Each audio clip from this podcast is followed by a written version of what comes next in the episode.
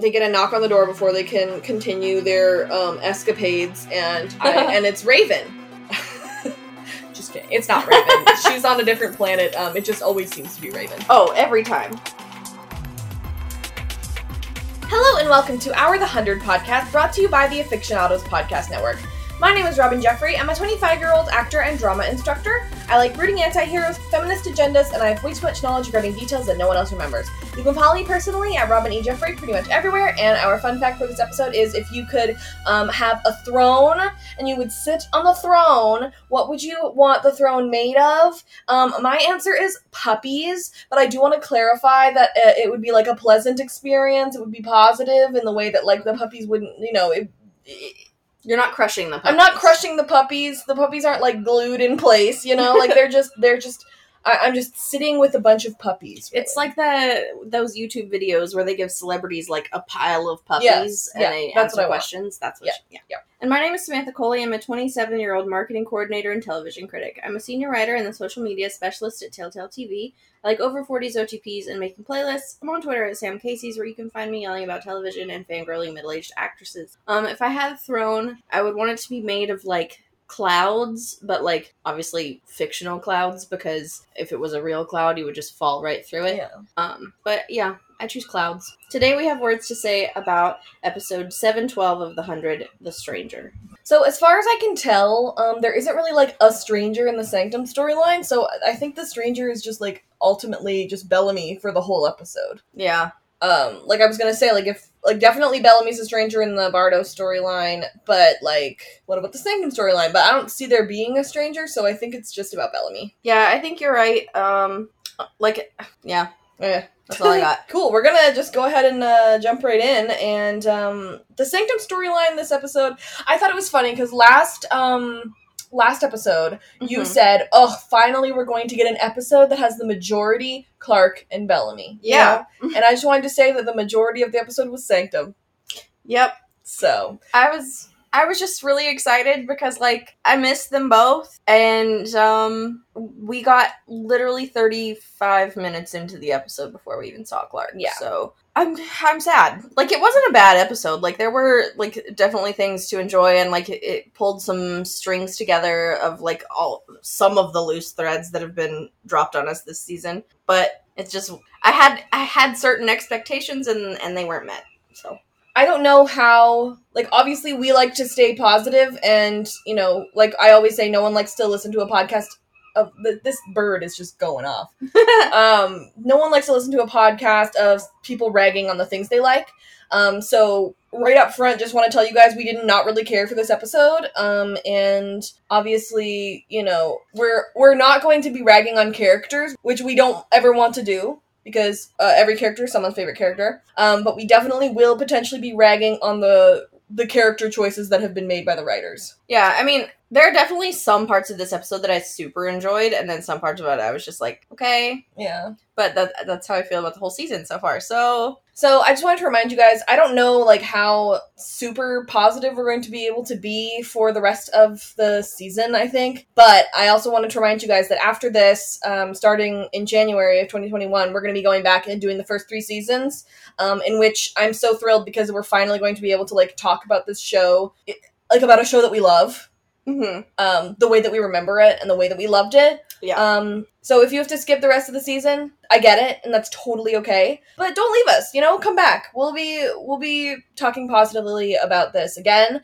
And um, if you want to stay, you can stay. We would love to have you. And you know, we're certainly not going to be ragging on anything. You know, I think that all of the points that we're going to be making are are valid and understandable. So yeah, Yeah. I was listening to our last podcast, and I realized like the whole thing about Doucette like walking like getting back to Bardo and seeing Cadogan and just being like, this is chill. Um, I was like, maybe Doucette has seen Cadogan before because, you know, every 20 years, like Cadogan says this episode, every 20 years he like gets woken up and they say, hey, uh, no, uh, no updates. Um, we still don't, uh, we still don't have a key. and I wondered if maybe Cadogan like got up and was like, "Hi everybody, thanks for waking me up. I'm going back to sleep now." You know. So I thought maybe that had happened. Um, but I still think Doucette should be like really confused as to why he's there. Like Doucette doesn't know about the key being like found or anything. You know, like he's been gone this whole time. So at, at no point is he like, "Whoa, what? Right. Huh?"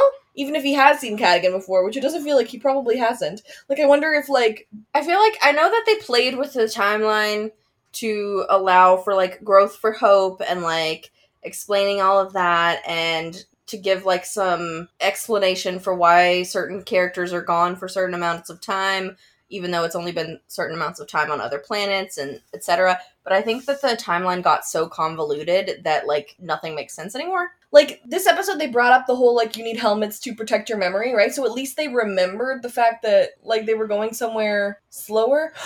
this changes things. I'll bring this up later. I'll bring this up later. also like The thing about like them having to wear the helmet helmet to get their memory and then they don't go to Sanctum, they go somewhere else. Anyway, because if you go to if you wear the helmet and you go to somewhere do you- slower. do you only need the helmet while you're going through the anomaly because like once you get there you take it off yeah, unless you're using it to like see people and stuff or like go ghost mode. right but like logically they they threw the helmets on Just helmets. They're not wearing any other armor, just the helmets they're wearing when they go in today. and like when but when they captured Diyoza and octavia they put the helmets on and then took them to bardo and were like Yeah, because Bardo "Welcome is to remember slower. everything yeah but like once you get to bardo you they take the helmet off Right. so it only affects your memory while you're in the anomaly Like this is me putting way too much thought into Doucette, but I just wonder if like maybe he expected to see the shepherd because like, you know, they went through this huge thing or whatever. Like I wonder if he like popped out and was like, "Of course you're here. I just did like an incredible feat or whatever." right I don't know. It doesn't matter. like Um, this is my mission But uh, we're going to start with Sanctum anyway, even though it's a larger storyline, because um, there's less to talk about. To be honest, it's less uh, less complicated. You know our preference has been Bardo Yes. this whole time. You know this. If you've been listening, you know this. Yeah. So I'm going to do my summary of the Sanctum storyline now. We open the episode with Murphy and Emori kneeling to Sheidheda, being all like, "Yeah, of course we'll kneel to you, my guy." Sheidheda is taking the palace, but Emori says they're happy to take the mechanic shop, which of course is where they're keeping all the people Sheidheda wants to kill. They leave just as the convicts and cogs are brought in. Emori tells Nelson to kneel or he'll die. The convicts kneel no problem, but the cogs refuse. Sheidheda has his people shoot up the entirety of the cogs and does Nelson last. So I wrote this before I rewatched the episode. Sheidheda takes a gun and shoots all of them himself. Oh yeah. Yeah, Yep. so cool. Uh, Nelson stands firm and gets shot in the head. R.I.P. Nelson, you were finally interesting. Memori get back to the shop to find Jerry and Trey, who is alive. I knew it. Trey wants to just go out and kneel, but Murphy explains why that's a bad idea. Indra helps Trikru clean up all the dead cog bodies, telling Nelson that his fight is over when she notices a heck the heckin' Null kid, the one that Maddie was chilling with. He's not dead, so Indra smuggles him out and takes him to the shop where he will be taken care of. Maddie asks what she can do for him, and Emori says to just be his friend. Nikki has followed Indra, and Murphy lets her in like no big deal. She can tell people are hiding in the reactor room, but when she gets in, Emori knocks her out. They tie her up, and Murphy explains that Hatch knew he would die, but kept going to protect her, and if he was here, he would kneel, but he certainly wouldn't be doing Sheidheda's bidding like she is. She agrees to be chill, but I definitely don't believe it. The Null kid, whose name is Luca, I think, won't eat, so Maddie talks to him about when she was alone after everyone she knew died, and it makes him feel better. In the meantime, Sheidheda's people brought him the anomaly stone from Gabriel's camp because he saw it in Maddie's drawings. Knight made Sheidheda a throne of skulls. Is it the cogs or the people from the offering grove? Maybe it's plastic, who's to say? Knight also had someone follow Nikki, so Sheidheda and Co. go to the shop and Murphy meets them again, pretending that he and Emori had a fight and she was coming back. Sheidheda sees right through him, but Emori threatens to irradiate the entire place unless he leaves them alone. Sheidheda takes Murphy away to go play chess for a while, and then something ridiculous happens, but we'll talk about that in the other storyline. so first of all, Sheidheda has taken the palace and the farmhouse. Why, you only need one. Like, Like, why why, do do you need both? But okay. Uh, like I guess he wants the like isn't the palace supposed to be burned down? Uh huh. Okay. Or like I don't know. I guess parts of it, like it was big. Like I don't know, but I think the reason why we're bringing up the farmhouse now is because the farmhouse is where the flame is. Oh. So I think that might be important later. Um, and so he if he has like people there, yeah. it'll be harder to take. So Emori kind of makes it a little too obvious about why they want the machine shop, and Murphy makes an excuse that it's because she's a mechanic and they need him there or need her there. And I'm like, you know what? That's my guy. Yep. Like- that was smooth. I find Murphy to be like a pretty out of character right now. This is definitely Murphy, like him making a quick excuse to save them. Like that's oh, him. for sure. But um, a lot of my things about it is that um, like you could call this character development. You know, Sure. Um, I just find that it's happening like really, really quickly and without even like a time jump for him. Like everyone else is getting giant time jumps Yeah. and not a lot of character development done. Like Echo's pretty much exactly the same after five years, you know, and uh, Octavia is definitely different, um, you know, etc. But right. but Murphy hasn't had a time jump, and it just feels like this has been like a flip of him being like paternal and selfless, and you know, it's I just like don't get it, and I just don't feel this for him. It, it it's weird. like I'm fine with it because I like I've pretty much enjoyed every version of Murphy, Yeah, especially since like since like season 2, honestly. yeah, But you're you're absolutely right in the, in the way that it's like an abrupt shift Mhm. and they didn't really make it clear what caused that shift.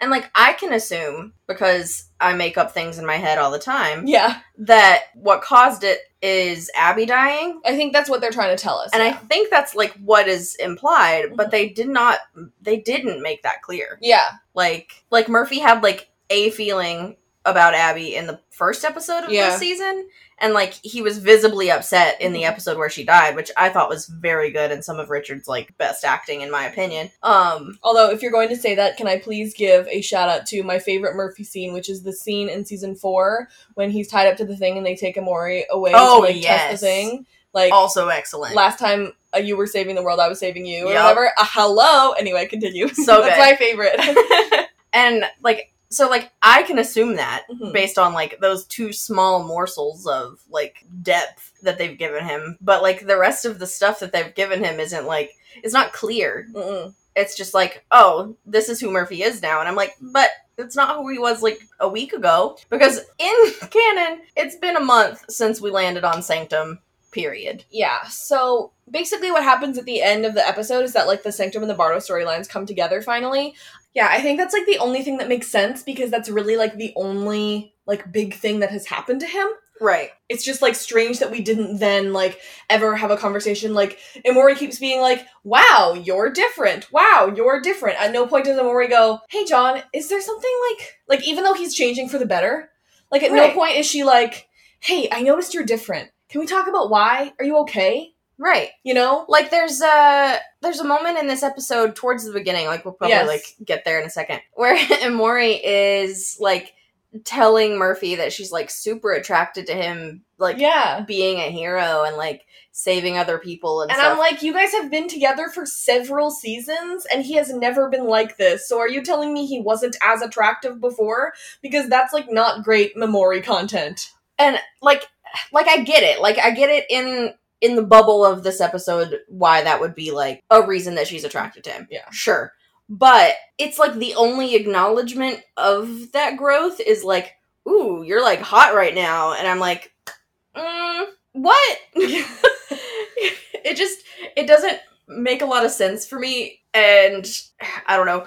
Personally like maybe maybe that is in character for Emori, but maybe it's not.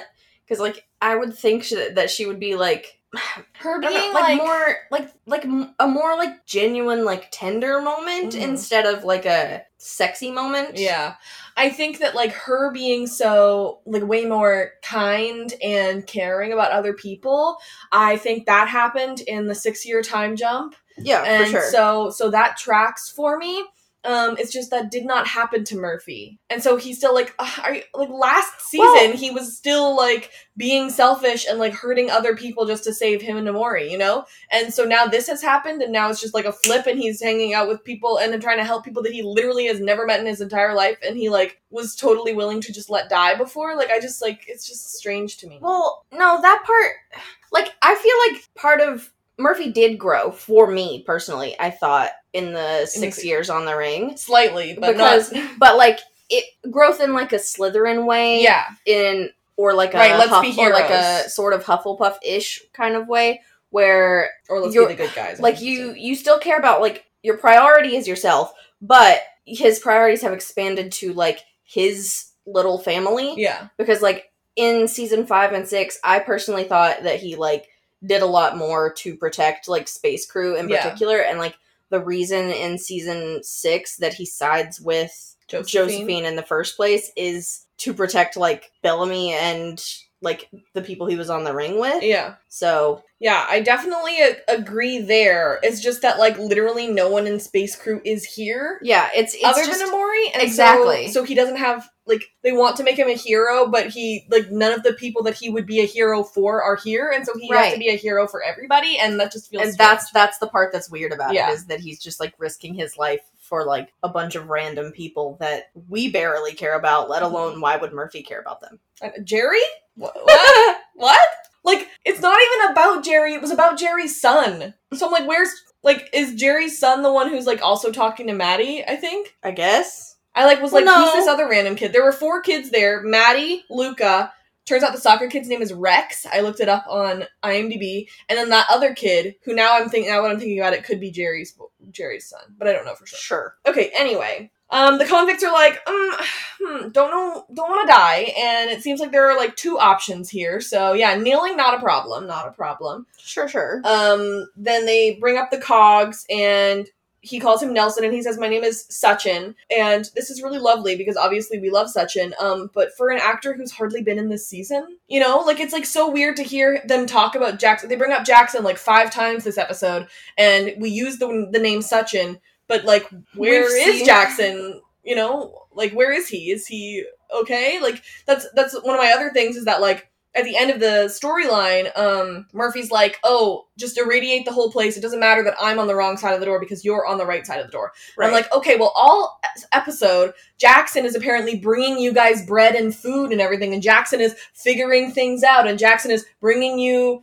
Uh, bandages and stuff. Mhm. Is Jackson on the right side of the of the door? Where's Jackson? Is Jackson inside the reactor or is he outside of the ra- reactor? Where's Jackson? right. Yeah. Mm, who- who's to say? I don't know. Like, so it's really weird to me to think about like how many how many characters from season one we have left which is we figured out a, a while back is just a handful yeah, and how little screen time they've all gotten yeah, like of that group i'd say like murphy and octavia have Mhm. had the most but even then like I'm like so surprised at the fact. Like, if I was at season one and you showed me like the pilot and you were like, "Let me tell you something," by the end of this series, the person who's going to have gotten the most like screen time is not Bellamy or Clarke. It's Murphy, and I would have been like, "Huh."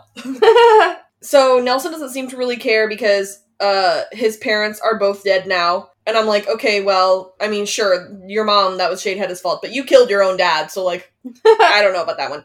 Um, and Nelson says he will not kneel, and Sheidheda asks if that's how everybody else feels too. And I was like, this is probably one of my the things that I really liked about the episode was the fact that he asked everybody else if they also felt that way. You know, like Right. so many times on this show, is there just like a leader who's like, yeah, this is how I this I speak for everybody, and then everybody's like, yeah, sure. I'm like, is there no other like you know? It Right. reminds me. It reminds me of like Deathly Hallows Part Two when Pansy is like, grab Harry, and all the Slytherins are like, yeah, of course we're gonna run away and leave. I'm like, there's not like one or two of you who want to stay. Like Right. if I was there, I, I mean, I would definitely be leaving, but I'm sure that there's somebody who wants to stay. It would not be me, but I'm sure it was, there's somebody, you know. So he calls Nelson a leader because everyone is obviously standing with him at their own detriment, and I think you know that means that he's a threat to Sheidheda, and so that's why he's killing him, Right. And because he's not kneeling, obviously, and so Sheidheda kills all of them, and he asks Nelson one more time. I don't under, I don't really know why he like left Nelson to the very very end to be like,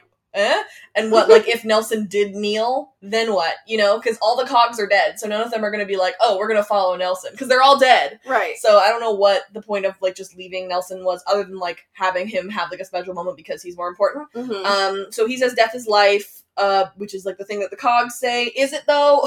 I don't know. We bring up Gaia again, and they say that Gaia is still missing with Clarke. So we haven't forgotten her. Just bringing up the fact that they haven't Right. forgotten her, which we kind of almost thought that they did. They start looking through Maddie's book, and they like need the stone, I guess. So Indra's like, "Hey, you're not supposed to hurt." Oh, go ahead. i'm glad that you pointed that out because i was like i missed that the first time i was like so why are we hauling the stone up here Mm. like why do we why does this man care now Yeah. Well, he saw it in Maddie's book, and then he said, like, oh, I saw this in my head when I had the flame, or whatever. right And so for some reason, I guess he's like, so this must be important, so now do I you, need it. do we think that I don't know how they found it, though.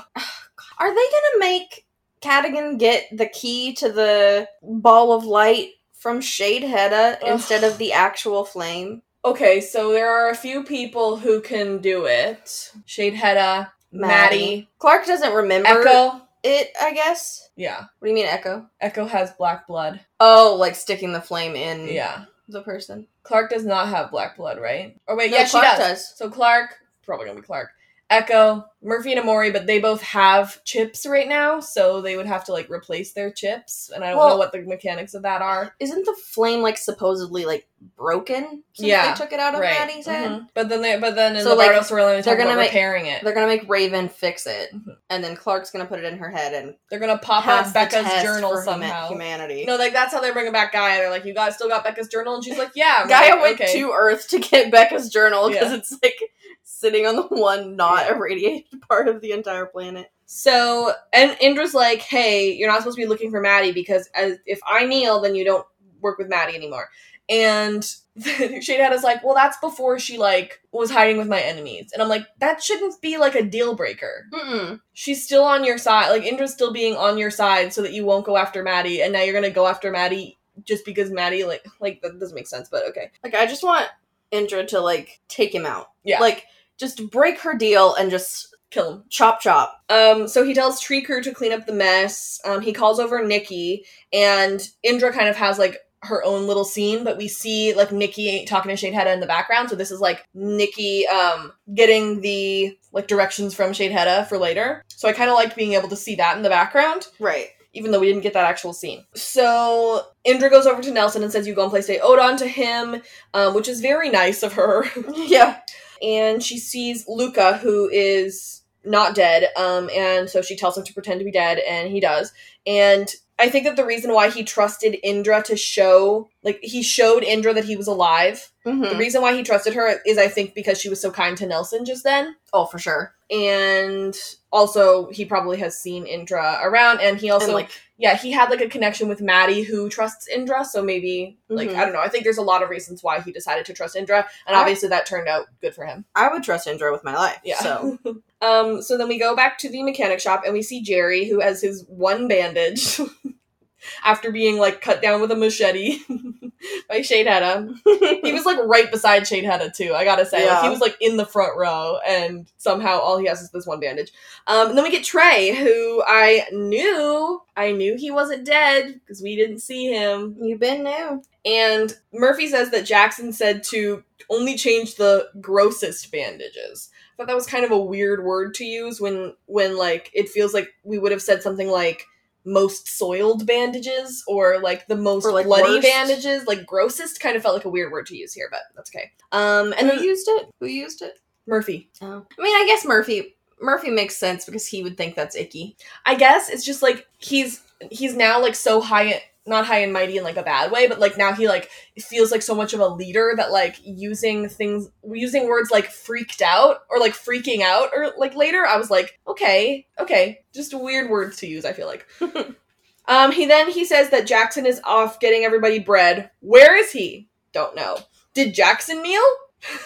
Prob I guess. Um, because the only people who are here are like Murphy and Emori and Maddie, and then Indra and Jackson, and that's it, right? Right. So like, it's weird that we are have we're so focused on those four and Jackson. Like we just like mentioned Jackson. Like I don't know if Sachin was busy this day or whatever, but so Trey says that he just wants to kneel, but Murphy knows that Sheidheda will definitely just kill Yeah. them all Oh, for um, sure. for reasons that he's stated many other times. Um, and Jerry says that he was right to believe in Murphy. What is this?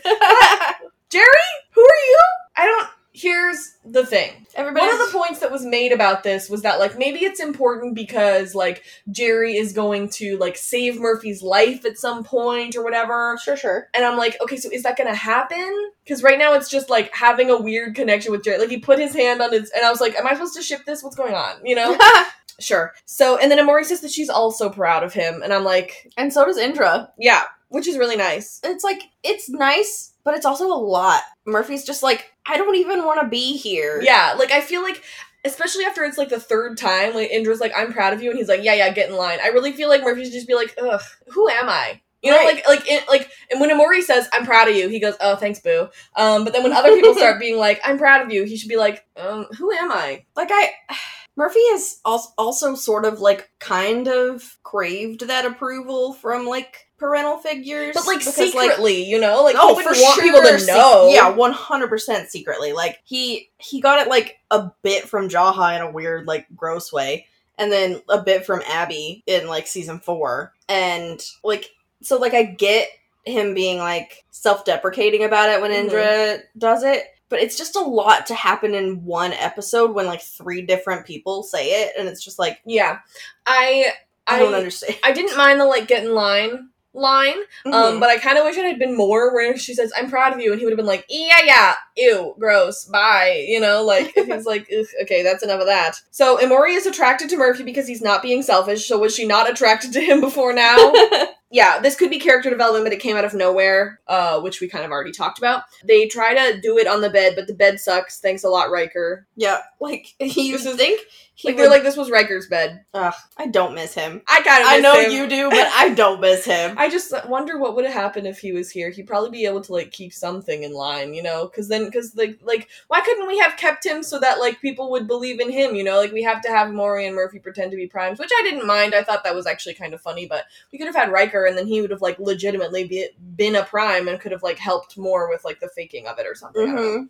Either way, like his his chip is the one of the only ones that's like still intact. So I'm like, where are you? Right. Murphy says that everywhere is a castle with a Mori, which was very cute. Um, and then they get a knock on the door before they can continue their um, escapades, and I, and it's Raven. just kidding, it's not Raven. She's on a different planet. Um, it just always seems to be Raven. Oh, every time.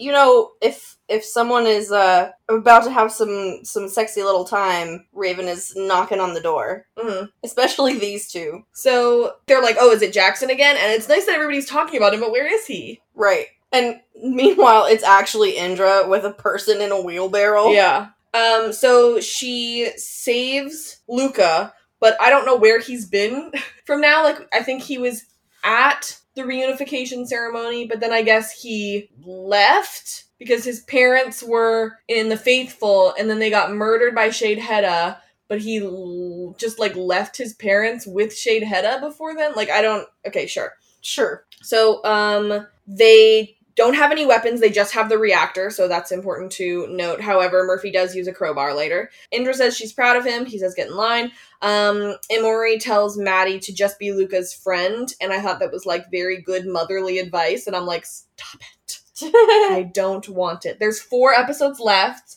And you know what? As long as I don't have to see Murphy being a dad, then like fine. It's- you know? Clarke is gonna pass the test Mhm. for humanity, and then Murphy and Amoy are gonna live happily ever after as little light beings Yeah. with their little glowing child. um, so they, they, tell about Clarke Griffin. and then Jordan will show up and he'll say, "Hey, I relate. I've also heard stories of Clarke." So, um, they're watching on the cameras, and Nikki is here. Nikki says that Indra said that they will hide her, but obviously she's lying. Right. Um, and so Murphy opens the door and he's like, "Huh? I'm Murphy. I don't hide people." She doesn't believe that. Mhm. Um, and it just feels like they just keep sit- hitting the same note with him over and over again. Like every single episode, he has to be like, "Well, that's not a survivor's mood right. or move." Or he's like, "Well, that's that's weird. I wouldn't do that because that's not very survivor-y of me." And, you know, like that's what they used to do, like very seldomly in season like three, and it was like it worked really well. You know, like when uh, we got the flashback episode in season three, and he said, "I'll survive," and then like down here, and then then they go down, and Pike's like, "You did survive," or like whatever, and it's great. But now it's just like every episode we have to be like, "That's not what survivors do," and I'm like, "What?" Okay, so Emori knocks out Nikki, um, and Murphy says, and I quote, "I'm starting to miss."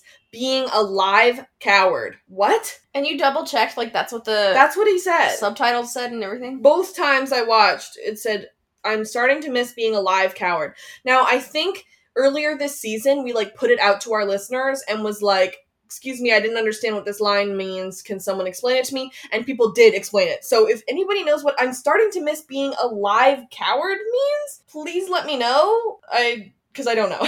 Yeah, like I don't get it. like there, I keep being like, oh, maybe it means, but then I'm like, no, it doesn't make sense. Like there was some great word use in this episode, like at the beginning when uh Sheidheda uses that like Oh yeah, word for Oh. kneeling. like uh genuflect. Yeah, We we literally yes genuflection. We we went Alexa, what does genuflection mean? And she told us, and it means like kneeling. It means to like bend the knee to Yeah. a. And we were like, oh, Oh, we were like, oh, that's great word use. And then, but then there's like this line, and we're like, I'm like, I don't know what that what, means. what do you mean? Um, so Nikki wakes up and Murphy says that she snores worse than Emori. Okay, Sure. if I was Emori, I'd be like, do we need to talk about it? I was like, is Thanks. this relevant to Call me the out, I guess. He says that Hatch would have made Sheidheda think he was working for him, but he wouldn't actually do it. Um, this is the room that he died in. Uh, so we were in the in the same room my husband died. Is that why? I tried to make it work. We were in the same room my husband died. Is that why? It's not good. you could say spot still, I guess we were in. Yeah, we were in the same spot. My husband Man. is do. Yeah, man. I, it does not matter. You know what? Do we need to do a Hamilton parody of the of season seven? Of no, no. That's no. something the world did not ask Yeah. for, and uh, we shouldn't provide it. So Murphy keeps talking about how like what happened to him, and he says that he respects the fact that Raven locked him in, and I'm like, "N- don't do that.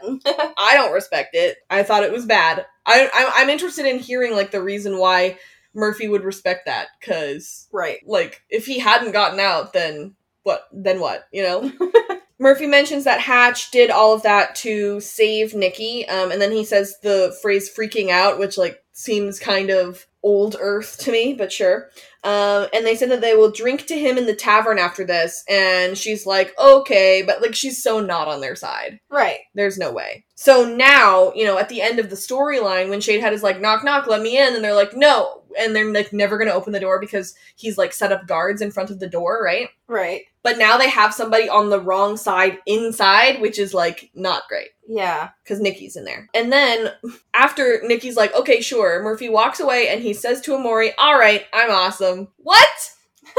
no! No, no, no, no. I try, like, Murphy's not supposed to be cringe. Everybody else can be cringe except for Murphy. You Stop being cringe. You don't think he's awesome? I do think he's awesome, but he wouldn't say it. You know, like, that's a Steve Harrington move. And Yeah. Murphy's, even though they're both brooding anti heroes, I think, Murphy is not Steve Harrington.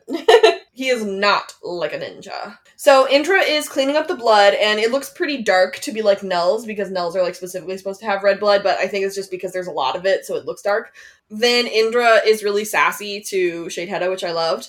And I think that what she's doing is showing that she's not a leader because Nelson was a leader and so he killed him. And so Indra is like actively not being a leader Mm-hmm. Um, which I think is important. And um, so Knight made a skull throne. Uh, how? Out of what? With what glue? I don't know. Also, here's the anomaly stone. How did they find it? No idea. And it is so heavy that it breaks the holder because it's off. You see, they turned it off earlier this season, and so um, I feel like if it was on, you wouldn't be able to move it. And also, obviously, it would be like floating Right. But I don't think you would be able to move it. Like, I wonder if like, can you push it? Like when it's on? yeah, when you uh, when it's on, can you push it around? I don't know. Yeah, because like, because he took it, because Cadogan initially on Earth took it from like, But that was when it was off. right. Yeah, So I'm, but also like, who turned it off the first time on Earth? yeah. Well, yeah, that was one of the like main questions that we had in that in that podcast. God, there are so many questions I have about this rock, and I know they're not going to get answered. Yeah. And like in the in the grand scheme of things, what does this rock even matter? Oh, for sure. Like the rock just showed up last season. The last two seasons, we had five seasons without the rock. But I'm just like, Bring back Dwayne Johnson. I'm just like, who turned it off in the first place on Earth? Mhm. Why is Earth offline if Sanctum's not offline? Question mark. Where's Gaia? Who turned off the one on Sanctum? Where's Gaia? Who's turned off that one? Who? Um. Why did we never find it in the bunker when we were there for 6 Mhm. years? Where was that room? Don't know. So Knight says that he also he had Nikki followed as well. So it was Indra, and then Nikki was following Indra, and then someone else was following Nikki. Madi is helping Luca. Rex is also here, who's the soccer kid, um, and then another kid who I might be Jerry's child. And they're not going to eat unless Luca does. Madi tells him her story and he feels better. She says that she was alone for 58 days, but then Clarke found her and was her friend, which is lovely. I thought that I thought this scene was great. yeah, I don't think I have like a whole lot to add about it, but I thought it was a good scene. yeah, it was sweet. Um, I thought that the kid who played Luca was very good in it as well. He had a very good um I am I am uh scarred and horrified. Yeah. So Emori and Murphy like watch these children be happy and friends, and then Emori's like, "Hey, do you want to go back upstairs and like do it?" Do you want to go like make a baby? And then so they go. So they're gonna go back upstairs, We've adopted these seven children. Where all of these children one? are just downstairs and may be able to hear us. And So they're gonna go do that, but then Shade is outside. And so I'm like, I love that they're like, oh, Mori baby, maybe. But then, like, every time they're like gonna go do it, they're like, oh, psych. And so I'm like, so when are you gonna tell me this baby was conceived? right. Because I'm not seeing very many options. Um, so Murphy says that to protect Emori, he's gonna say that she went out for a walk because they had a fight. Um, and it won't matter that he's on the wrong side of the door because she'll be on the right side of the door. This just don't feel right. I like the Murphy that I know. Obviously, would need to protect Emori. yeah. The Murphy that I know would formulate a plan so that he could also be safe with Emori. Like the Murphy that I know. I'm not saying this is right, sure. but the Murphy that I know would be like, "What's the point in saving Emori if I can't hang out with her?" You know what I mean? Sure. And I'm not saying that's like the right thing to do. Well, no, because like he he would have died for her in season four. Sure. So like I he I just really feel like he should be finding a way to also save himself, you know? Like, I'm not, sorry, I'm not saying what's the point in saving Emori. It's just like, it's hard for me to believe that he wouldn't try hard enough so that, like, him saving Am- Emori also meant that he could sp- still spend time with her. sure. Not that, like, if I'm gonna die, I might as well not save Emori. That's not what I was trying to say. Okay. I mean that like um if I save Emori, I'm also going to put just as much effort into saving myself so that we can spend time together because when you save Emori, don't you also want to save her from like mourning you right. and stuff? So anyway, so Sheidheda says, "I like you, John," and I think he said that before. Yeah. so fun.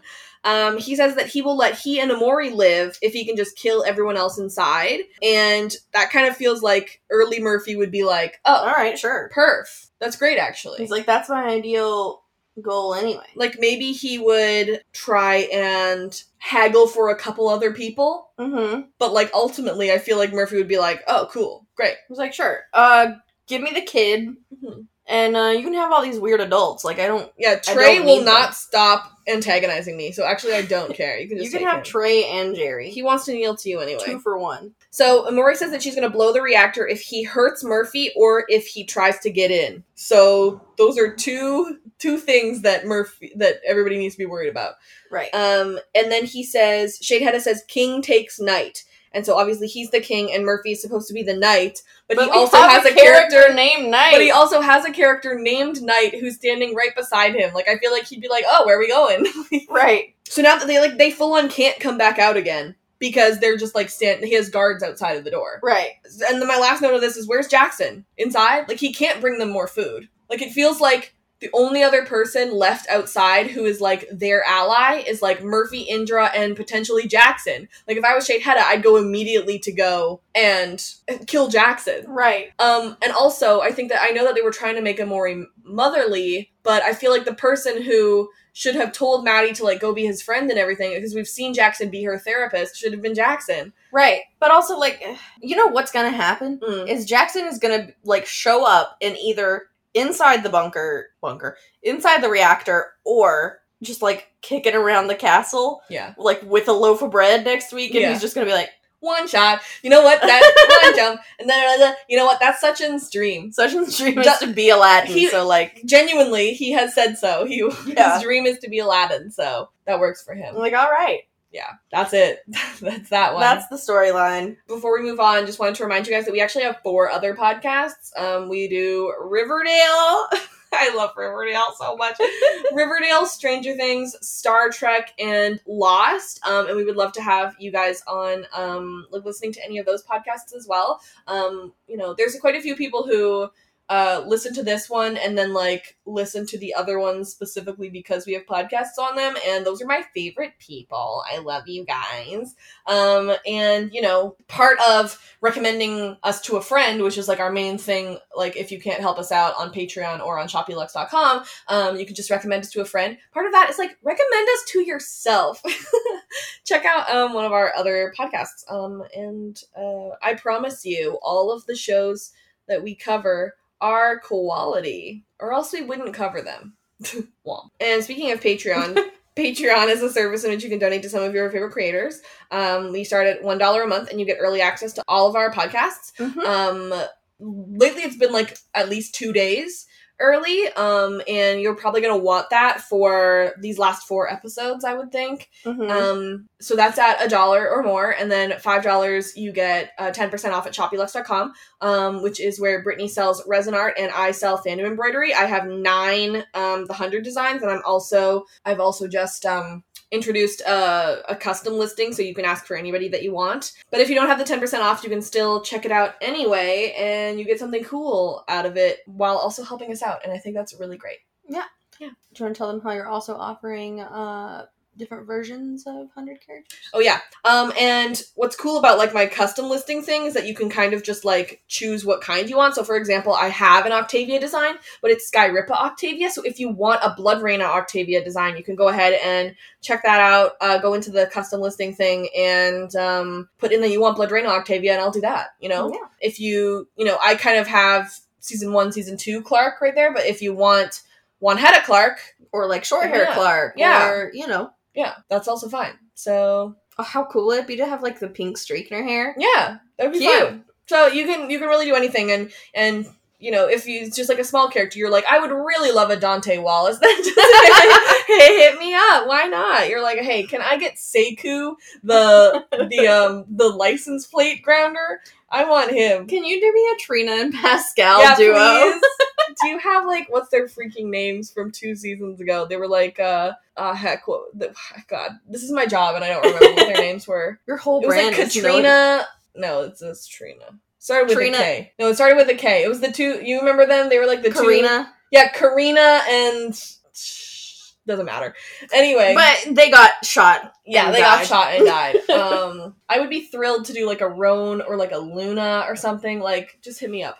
Yeah. Uh, I'm definitely definitely down. So now we're gonna move on to the Bardo storyline. Um, I am so frustrated. It'd be like that. Yeah. All right, here is my summary of the Bardo storyline. Basically, this episode is the Bellamy Blake apology tour, except he doesn't apologize at all. Cadogan tells Bellamy that his friends will be executed and he's really mad about the lack of flame. Bellamy asks if he can get the flame back if his friends will be spared, and Cadogan says yes. Bellamy goes to see Raven and Echo. Raven argues with him, so he sends her to MCAP. Echo begs him to see Reason, but he won't. She's full on like this new is this new belief system worth watching us die? And Bellamy says yes. Yup. I don't know this man. He then goes to see Clarke and Octavia. He explains what happened to him on Etheria, which is overlaid by flashbacks to literally last episode. And I don't know if this is supposed to be enough for me to believe that he would do any of this, but it isn't. Clarke says she will not help and that Bellamy looks dumb in the conductor uniform. he, he sends her to MCAP as well. Doucette sees Bellamy and tells him that he's doing the right thing. We get a scene between Jordan and Hope where Jordan relates to her in many ways. At first, she doesn't want to hear it, but eventually she does grieve with him, and Shelby is really awesome in this scene. In the MCAP, Clarke fights it and they get nothing from her, which is no fun for us. Clarke does her original plan, which is that she'll show them where the flame is as long as they let her friends go. Cadogan agrees and lets all of them go through the anomaly but Gabriel and Raven. Turns out he didn't send them to Sanctum, he sent them to one of the other planets and she'll get them back when she gets them the flame. Gabriel and Raven stay because they know how the anomaly stone works and what a it feels like a lot of them too, so that doesn't really make any sense. Anyway, they go through the anomaly, which is now turned off, and in the throne room on Sanctum, Clarke, Bellamy, Raven, Gabriel, Doucette, and Cadogan all pop out into a crazy scene of Murphy playing chess with Sheidheda, and everyone's like, huh? Which is also how I feel about everything that's happening. Yeah. So we get this like card where we're zooming in on the planet and it says Planet Bardo. Right. Why do I need this? Why do I need this? They haven't I'm sorry. I like this is a very small thing to get upset about, but I'm like really mad about this one card because we haven't done this like all season. Maybe we've done it like twice Once or twice, at maybe. some point, but like I've But spent it's- all it's- season on Bardo and you're going to go straight into the stone room Like- and I have to and you're and you have to tell me that I'm on Bardo? Why am I stupid? Why do you think I'm stupid? I'm so upset about this. Why do you think I'm stupid? Like if if we had just been like in a random place Sure. and you know no, like, like I, I would buy it if this is the first time we're on a new planet. Like Right. if, if you're introducing me to Etheria, if you're introducing me to uh, like Sanctum for the first time, or Bardo for the first time, or like Penance for the first time, or what, well, like wherever for the first time, mm-hmm. I get it.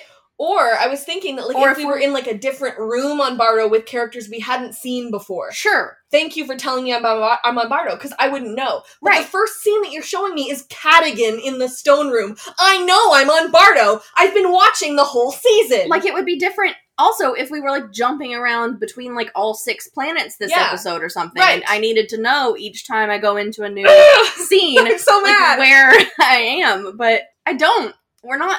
I, I feel like the hundred used to think that like its audience was intelligent yeah. and like l- give us so much room to like play with it and like figure out mysteries and like do that.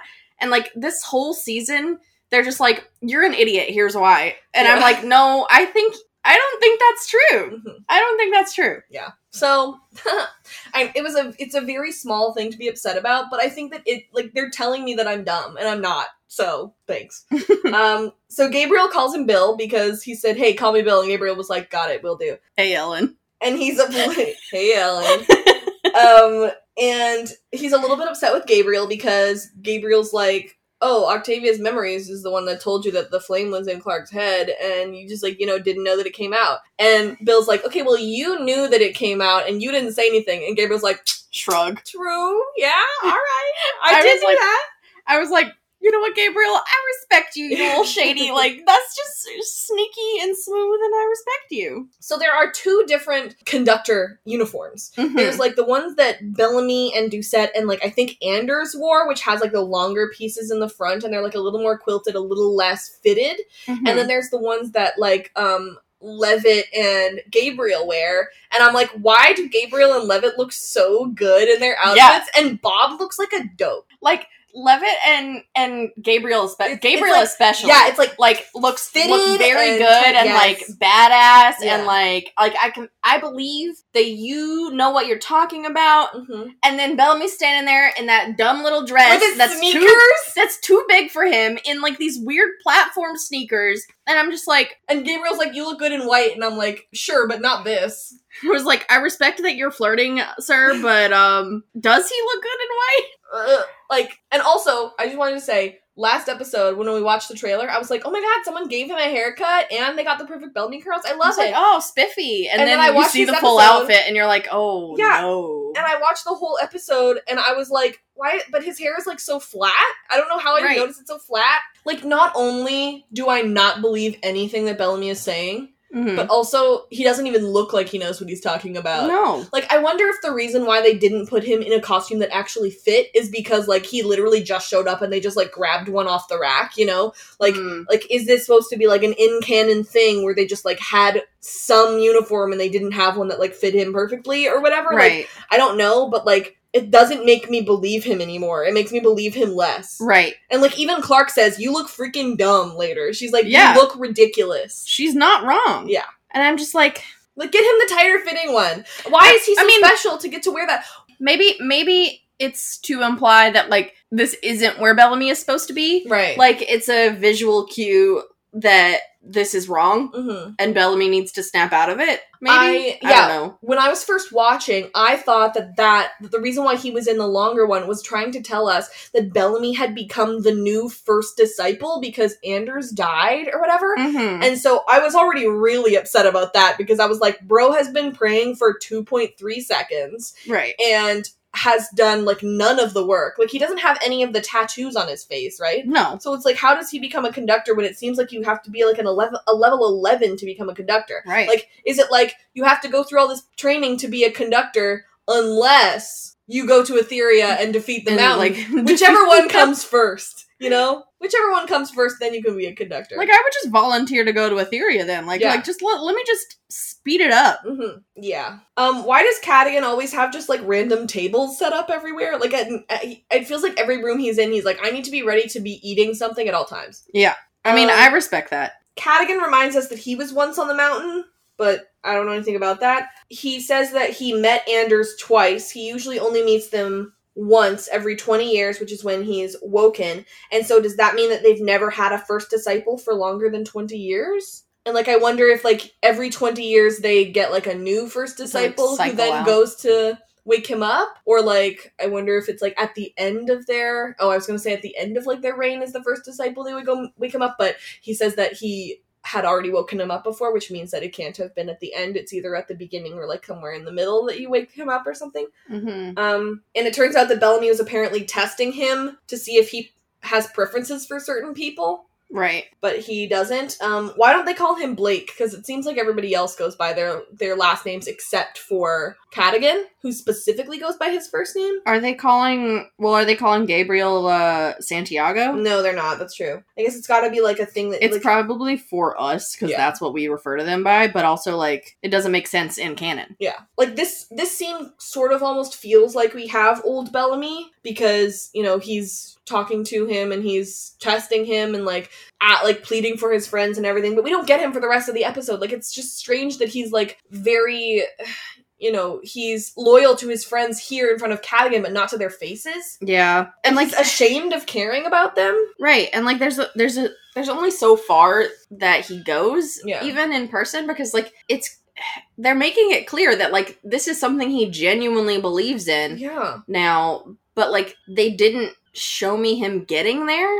yeah, like literally last season bellamy like looked at the primes and their like way of religion and was like this is a crock of shit yeah. and This is terrible. like this is just like this is not I miss that like man. he has literally looked cults in the face and been like no you're stupid Yeah. and like he climbs up a mountain and eats one bug and like saves his friend from falling off a cliff which is not even the first time he's pulled someone off a cliff Mhm. And I'm supposed to believe that him hallucinating his mother and touching a warm ball of light that made him feel nice inside is enough for this man to believe that we should start the ultimate war for all mankind and risk becoming giant rock people so that in the hopes that we can become giant light people. Like that it sounds so dumb when you say it like that. Yeah, but then like later when he's with Clarke, he's like, "Well, what about all the other weird things that have happened?" And I'm like, "Oh, "Don't talk right now." Like, uh, but at no point, like, even though later he's like, "Well, what, what, what about the primes and what about Allie and everything?" Okay, but no one has ever was ever like, "I'm on Allie's team" or "I'm on the primes Right. team." You know, like you're the one who's being like, "This is weird and stupid."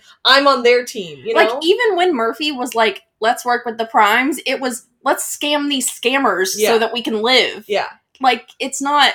And like also Bellamy in season four, he went with Clarke and Jaha and saw the fact that Cadogan full on like had a bunch of people killed because they weren't the right like the amount level of level of, they were supposed to be. Yeah. Like, is this guy your god? Because you're telling me that like all the senseless killing doesn't have to happen, and yet he let all of those people in that bunker die. Okay, Clarke's sitting there looking at him like, "We watched those YouTube videos together," yeah, and what? yeah. Uh, I just So I miss Bellamy. Me too. I'm so excited to go back to the first three seasons because, like, even though season three Bellamy was like not my fave, hmm season two and season one Bellamy were my boys. I loved them. Yeah. Uh, and then Cadogan says, "You remind me of my son Reese. How Yeah. dare you? That guy sucked. that guy was mean. Like I'm sure Reese would get like some emotional like bad boy turned like heart of gold something something in which is what the, which, which, is, is Bellamy. what Bellamy ha- did in like season one. But that's not that we only got him for the pilot, so I didn't get any empathy from that man. He goes against his sister. He goes against his mom. He doesn't care about all the other people who are dying. He like like he just he's selfish and And then the way mean in a way that Murphy isn't. You know, like if I- if the, you're like, hey, well, if you hate Reese for being selfish, what about Murphy? I mean, it's like- different. I mean, like season one, Murphy was kind of yeah, that, but we've had time to like watch him grow. yeah. You know what I mean? And we we didn't get that with Reese. And then all we get here is like, you remind me of my son. Um, his sister probably killed him. Yeah, I I, think my know. daughter killed him. Ha ha! ha. Oh well. Like, like, sir, Like that's not funny. If it's happening, like, if you're wake, getting waken up, woken up every twenty years, like, it seems like it's maybe been like a couple years for you since you literally just left your entire family on that planet. Like, it should not be so distant. Right. Well, like even not not even 20 like not even a couple years cuz like Yeah. if he's getting woken up every couple years and told that nothing has happened, he probably like spends a day being like, "Hi, worship me." And then mhm. goes back to sleep. So it's probably been like less than a year for It- him. well, I mean, it depends on Well, how oh, long it depends he on how long he like before Yeah. he set up Bardo or whatever. Yeah. So yeah, sure, a couple years. Yeah. They still seem to think that Callie might be in the flame, but I guess like Bellamy wouldn't know that. Yeah. Uh I think Niylah Niylah would know because she said that she was a flame keeper, but like Yeah. nobody. and Cadogan didn't know what that meant, so. yeah. So Cadogan says that his friends will only be absolved if they find it, can repair it, and if it has the key. So it's not just like if we get the flame, you can let like they're they're gonna be let go. They have to find it, repair it, and it has to have the key in it. So like basically, the only way that they'll survive is if Cadogan gets to start his last war. Yeah. So we go to the scene between Echo and Raven and Bellamy, um, and we love Echo and Raven holding hands because they're sisters, Oh. they're family. Um, and Bellamy says it's good to see both of you. Is it? Me, you, their sisters, me, they kiss sometimes. Echo's like, it's been five plus years since I've seen you. Raven's like, it's been like three days since she's seen Bellamy. right. And Bellamy's like, it's been three months. It's so good to see you. And Echo's like, you can't talk to me and tell me that it's good to see me. Okay. Like, yeah, I, I don't. he also he immediately notices Echo's face, and in I saw like a small bit of script to screen, and apparently he's supposed to like reach out for her and everything, and he didn't do any of that. Like in this in the script, as far as I saw, like it was supposed to be a lot more like tender, Sure. and he just like stood there, and I'm like, like was this the director? Like I don't. like I I feel like in all of these like little vignettes that we get with like each group of prisoners on Bardo that the women do an incredible job and like the men that are supposed to like emotionally compel me I'm just like and maybe that's me and my like preference for like women in general but I, I Gay, like- gay, gay. I feel like just the the guys that they're supposed to play off of in all of the scenes like just don't give as much back. Mhm. And I'm like, but why? But like clearly it was written Yeah, that it was supposed to be like this like really tender moment where it like he shows emotion like about like what she's gone through and like how different they are and like how like you you still get to the end point of this like conversation with that happening and like but the and the choice to just leave that out is Strange, weird Yeah. i like i like the way it was written more than the way Mhm. it came off Um, so Bellamy says, We believe that the flame can be repaired. No, you do. Who's we? Cadigan doesn't know anything about the flame. Yep. Who's we? You think it'll be prepared repaired. So Raven genuinely does not know where it is, and now she's getting like tortured in, in MCAP. neat Like either she got tortured and they figure it out, or or she doesn't get tortured and she just lets them see the fact that she does not know. right And she says even if she did know, she wouldn't say. And she also says so much for family. And I'm like, oh oh, that Raven, one hit me Raven, you finally you, you got me now. like I've I've have I have my problems with the way Raven's been written for the last like couple seasons, Mhm. but like this is the Raven that I like remember Yeah. and it's like nice at the end of the Yeah. episode that we like get to keep Raven yeah. for a little bit longer. It's just like weird that it was her instead of like Echo who has also worn the Mhm. the like um and Octavia who's also worn the helmets and stuff. Well. I guess and and like Hope. they've they've worn the helmets but they haven't used them to operate the stone. right. So I guess that's why we keep Raven. Mhm. We also probably keep Raven because if anyone, she'll be able to like figure out how to fix the flame. Um so Echo's like, "Hey, I don't even freaking know you." And Bellamy says, "I'm the man you love." Like, "Hi." And she's like, "No, no." And she's like, "Bitch, where? at the end of the scene when he like just like leaves her there, I'm like, so are you guys broken up? Like Echo break up with him challenge. Like he's toxic.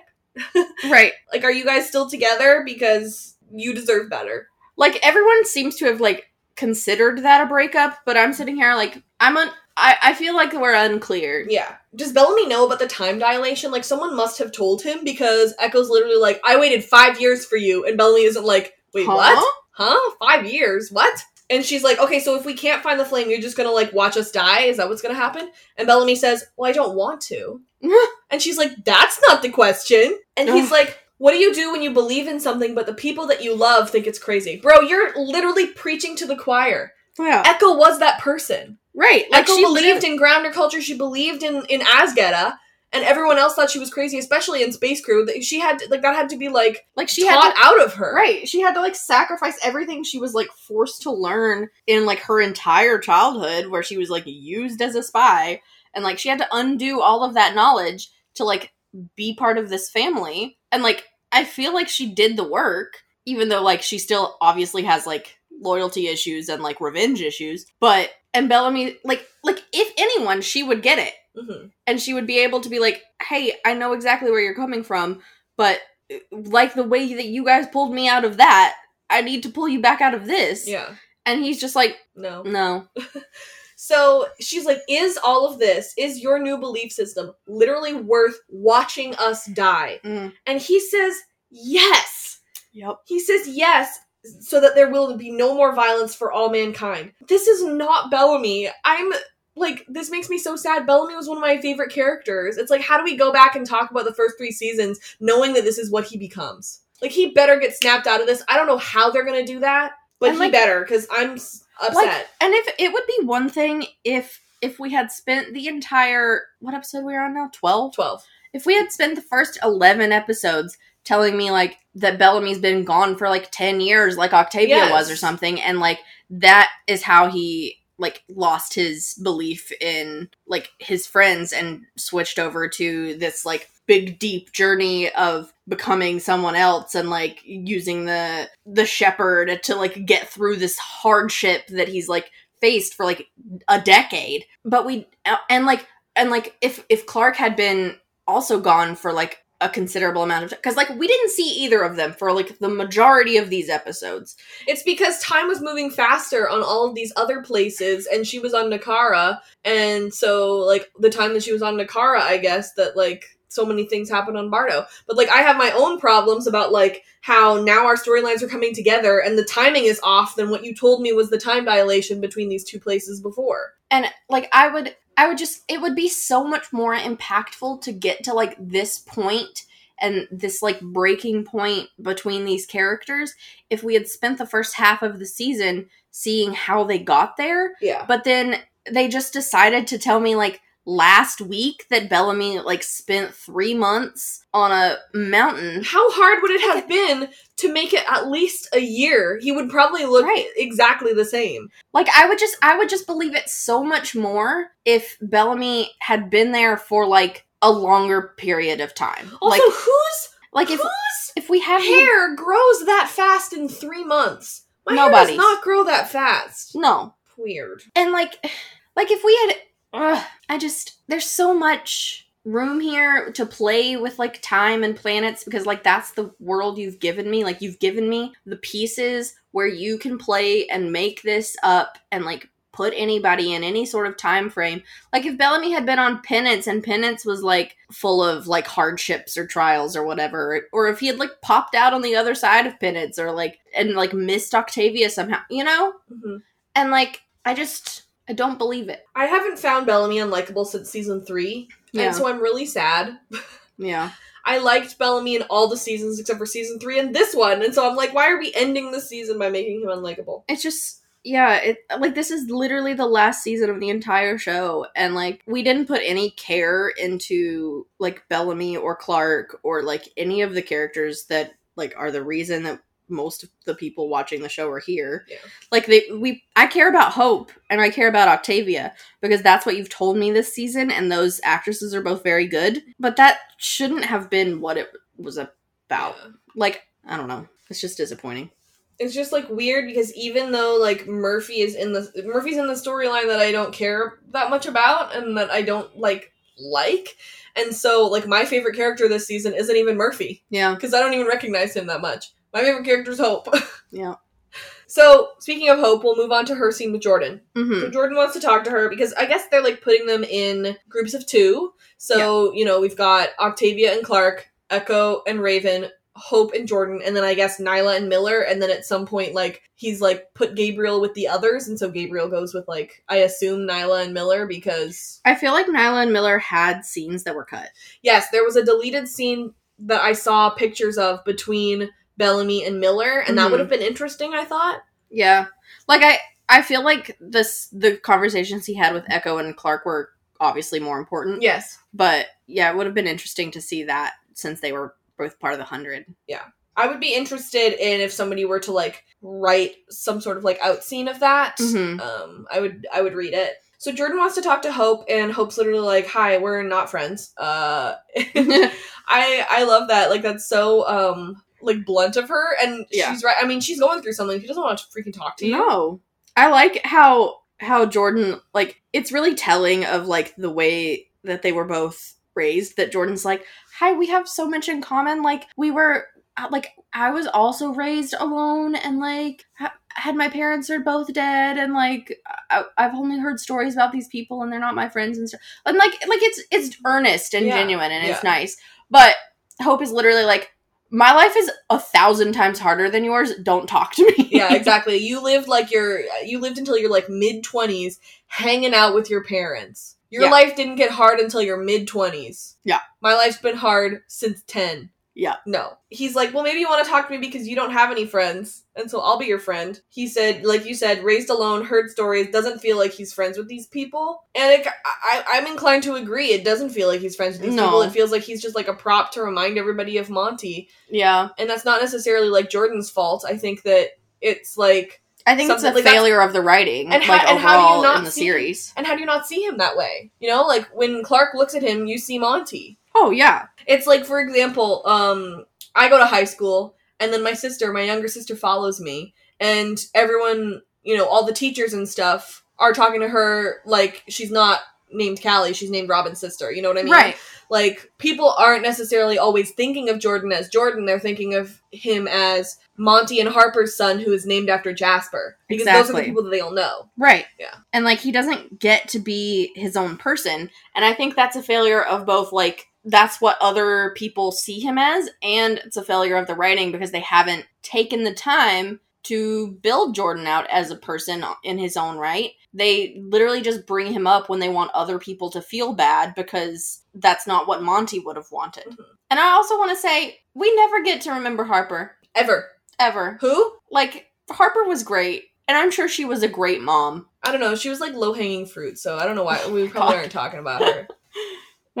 Um, so then she started talking about Dev, and I'm like, okay, but what did he do? Like, one of my main questions that I have on my questions list is what did Dev do to get sent to penance? Right. And they keep bringing him up, but they don't tell me what he did. Girl, you're never gonna know. You're never gonna know. And then she says, so yeah, she killed her own mother, and like this is when Jasper or Jordan would be like, I'm not my dad, but my dad killed his own mother. he um, and he calls probably didn't get that story. Yeah. He calls Diyoza a hero, but he wasn't there, so I'm not sure who told him that. And he goes, She didn't do it to save your life, Hope. And me and Sam both go, She did it to save your soul. And then he goes, She did it to save your soul. And we were like, Wow.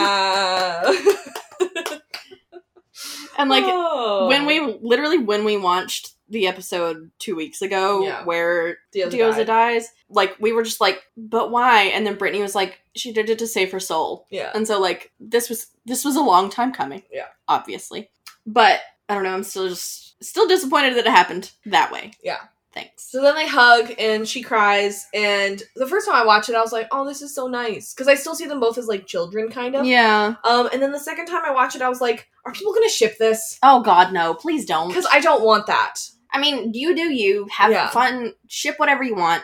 But to me, they're also still children. Yeah, that kind of makes me uncomfy. Obviously, they're both adults. Sure. Um, but they still feel like children to me, so that kind of makes me a little uncomfy, but whatever. So then we move on to Octavia and Clarke. When Bellamy walks in in this scene, uh, there's a little bit of a hand continuity error, um, but I will excuse it. like, also, I gotta say, I appreciate Clarke and Octavia holding hands. Yeah.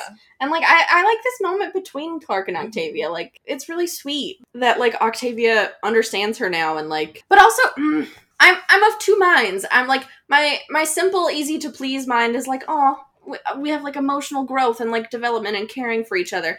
And my annoyed feminist mind is also like, oh, so women can't understand each other until they've become mothers. Right. Really? So that's kind of a perfect segue into my first thing, which is that Octavia says that she understands Clarke because she's a mother now. And did you have thoughts on Octavia calling Hope our little girl? I did. I thought that was really sweet. And like also I kind of like in a weird way sort of shipped Octavia and Diyoza for like five minutes in that episode or whatever. But also like I don't know, it was just really sweet that like she considered her like her little girl and not like her little sister. hmm Oh yeah. So Octavia cries about Hope, and I think that it's probably because she kind of feels like she failed in raising her because, you know, they were gone for such a long time and now they couldn't even protect her from like the terrible world that they had to live in. Yeah. So then Bellamy walks in and um what are those? what are you wearing on your feet? Clarke basically says to him that she at first like bel still believed that he was trying to help him help them Yeah. and like was trying to figure out how this could possibly have helped them, but she's like come to the conclusion that like just like was not helpful and so he must just be a crazy person. Mhm. Um, and then Bellamy says, I'm sorry, I couldn't lie to him. I couldn't lie to the shepherd. I couldn't lie to Cadogan. I'm like, I don't get it. I don't get it. it's just so weird because like Bellamy's Bellamy's lied to people before for like the sake of his friends. Mhm. Who is this man? Like I would be I would believe so much more that he had been lobotomized if you gave me a reason. yeah. Like what what was in that scorpion? Yeah, yeah. Okay, so here's here's the thing. So he starts telling the story of what happened to him on Etheria.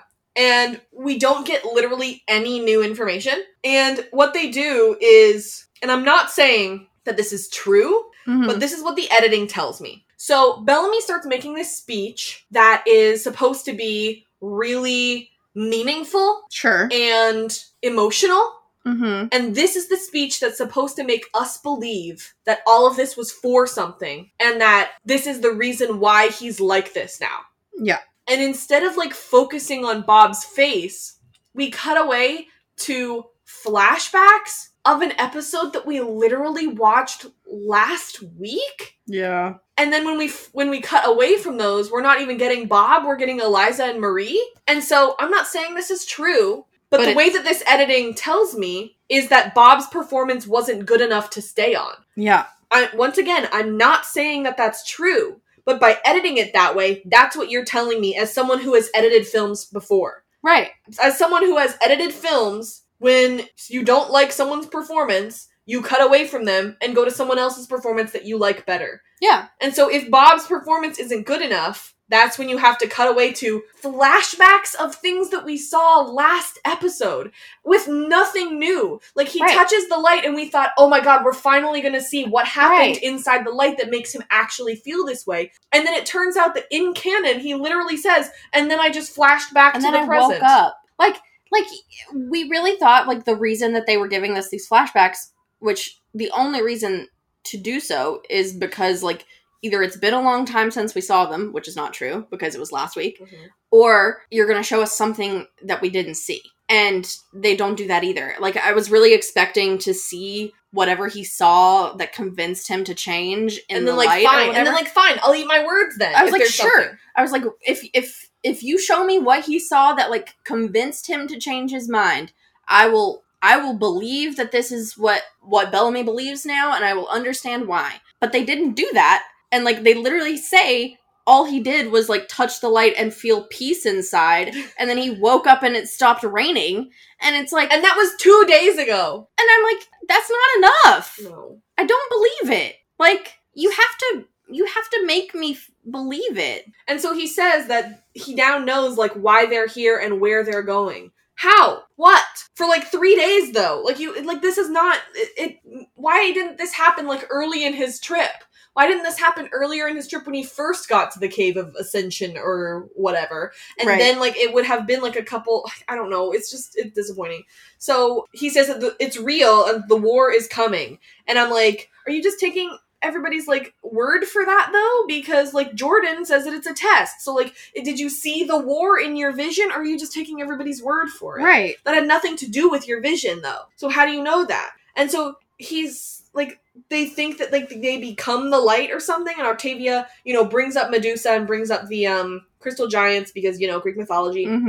and then Bellamy starts bringing up the weird stuff that happened to him. And I was like, sure, but that's that. But you were always you when that was happening, Right. You know, like he didn't. Like I said before, it's not like he was like, oh, true, this totally makes sense, and I'm gonna go join Allie. Like that's what Jaha did. Yeah. You're telling me that Jaha was in his right mind in season three? Is that what you're telling me? That's what. Like, is that what you're telling me? Hmm. No. And like you said, even like he brings up Allie and then he also brings up the primes. And like when Murphy went onto the prime side, it's to save himself and also because he wanted to like still protect everybody else. Like it's it, it reminds me of Echo this season, how she like went in with the enemy, but it was ultimately to save everybody. Right. And th- that's not what he's doing. Like every other time we've seen that, it's either been this person is crazy, like Jaha, yeah. or this person is still running their own agenda and siding with What kind of crime do you think that is? emergency. What kind of yeah? But what emergency is it? Hmm. Oh, it's close. Whatever, it's over now. Nothing beach, bad. beach incident. It's siding with and or like someone is running their own agenda and siding with the bad guy is pro- like productive or like what's the word I'm looking for beneficial Mm. to their their ultimate agenda of saving the good guys Mhm. and like saving our friends. But Bellamy is is trying to convince us that he is in his right mind, but also that this is the like these bad guys are the good guys and not the people that we've been told to care about for 130 years. Yeah. And it just doesn't work. Like you're pulling a major Jaha. Ew. Choices. Uh, so then Clarke tells him that his clothes look stupid, and I'm inclined to agree. Um, and she refuses to give up the location of the flame. And Bellamy's like, "Well, you were gonna do it yesterday." And Clarke's like, "I was lying. Can you believe it? I lied to the shepherd. Ooh, ooh, I did that. Yikes." And so she brings up the fact that they are best friends, and she thought he was dead. And I'm like, "Sure," but like for like 20 minutes, like Right. Oh, like like like you said, uh, Echo has thought he was was dead for like the last three months Mhm. because and like spent five years apart from him trying to get back to him. Mhm. So like her devastation over his death, Yeah. pretty big deal because like they were a couple. Mhm. Octavia spent ten years apart from him, where she had to like let him go in the belief that she would never see him again. Saw him again, watched him die in front of her, and like then spent another three months like without him on this weird crazy planet. And then Clarke shows up, is told he's dead, and then he shows up maybe Half- maybe half an hour later, Yeah. like two hours. not yeah and not to like downplay her grief or anything No, sure. because like even thinking someone you love is dead for like one minute is horrible Oh, for sure. but it's just like compared to like everybody else it's kind of you know i'm not trying to say like that That Clarke wouldn't grieve or Yeah. like feel devastated over like losing Bellamy. Like she right would. and like also and also to be clear this isn't like a ship thing we're talking about oh no. so yeah I- I just think it's it's not like like Clarke has for sure gone on, a, on an emotional roller coaster, but Clarke's emotional roller coaster has like lasted a lot less, Less time. time. So like she didn't even really get the chance to sit with that kind of grief uh-huh before finding out it wasn't true, and then she gets a whole new kind of grief because Bellamy's just an idiot now. Yeah. So he says that he refused to give up on her, so why is she giving up on him? Probably because you betrayed them. And like I don't think she's like necessarily like outright giving up on him. Yeah, she she specifically She's says she says it's not about you, it's about Cadogan. I'm not helping Cadogan. Right, and like they're she's arguing with him because like because she cares about him because like it hurts so much more that someone she cares about is actively betraying them and like siding with the clear enemy and like it just it, mm, Yeah. So then she tells him to go float himself, which is great. nice Um, throwback there. And then he like turns to Octavia like, "Are you going to let her talk to me like that?" And Octavia's like, "Yep." Yep. And she like turns away from him, which is great. I, I like that Octavia now gets to be like the disappointed older sibling because Yeah. of the way the time dilation Yeah. has worked. it's a nice role reversal for them. Yeah, I like that. Um, and also Bellamy's like, "Oh man, well that's my full list of people I love who are mad at me." I And like Raven was there, like I Raven want, was like- in the room. oh yeah by the way, I want more um unpacking though between Octavia and Bellamy because Yeah. like I feel like there's a few conversations that they need to have before before it's over. I do have to say, I, I, really, don't know if they're gonna get to. I really appreciate that like the people that Bellamy's like the most close to, that like the people that he goes to see is for women. Like it's really nice that that there are so many women on the show. Mhm. That like when Diyoza died, it was like it wasn't okay because it was like horrible, obviously, but like we still have so many women. It's not like we like lost our token woman or anything? Right. So let's send Clarke to MCAP. because Bellamy doesn't give a crap. Um, and he says that what he's doing is what he has to do. It's like I don't. That's not what you. No. So then he walks out, and Doucette is there, and they're both wearing the same outfit, which kind of told me that Bellamy wasn't the new first disciple or whatever. Yeah. Um, I was like, "Are you guys gonna like kiss this time?" Because like, there's there's still some vibes here. And Doucette says that they will understand when we transcend, and I'm like, "But won't they be dead before that?" right. Like, like, So like does- everybody who is ever dead transcend when Like- you? like is the is transcendence heaven for like all of a species so like even the people who have like ever existed like before on earth like every living human being once you like once clarke passed the tests or every every exist I don't even know. every human being who has ever existed past present or future Or like, do you have to like, or do you have to like? Ha- do the transcendence thing and then everyone who dies past that transcends? Because if so like hope like just missed her mom. Yeah. You know? And that sucks. Or like because if well and, and even if they're gonna get e- executed they don't they won't transcend. Yeah. So like they don't if, if that's the case. Yeah like I would like to believe if this is what they're doing that like if they eventually transcend because Clarke passes some kind of test mm-hmm. that like everyone they've ever cared about is like there with them. Because mm-hmm. like that's kind of like the ideal of heaven in most religions anyway. So like I think that would be like I I feel like there's not going to be a lot of emotional like satisfaction out of wherever we're headed anyway. But of the options, I feel like that's one way that would be kind of satisfying.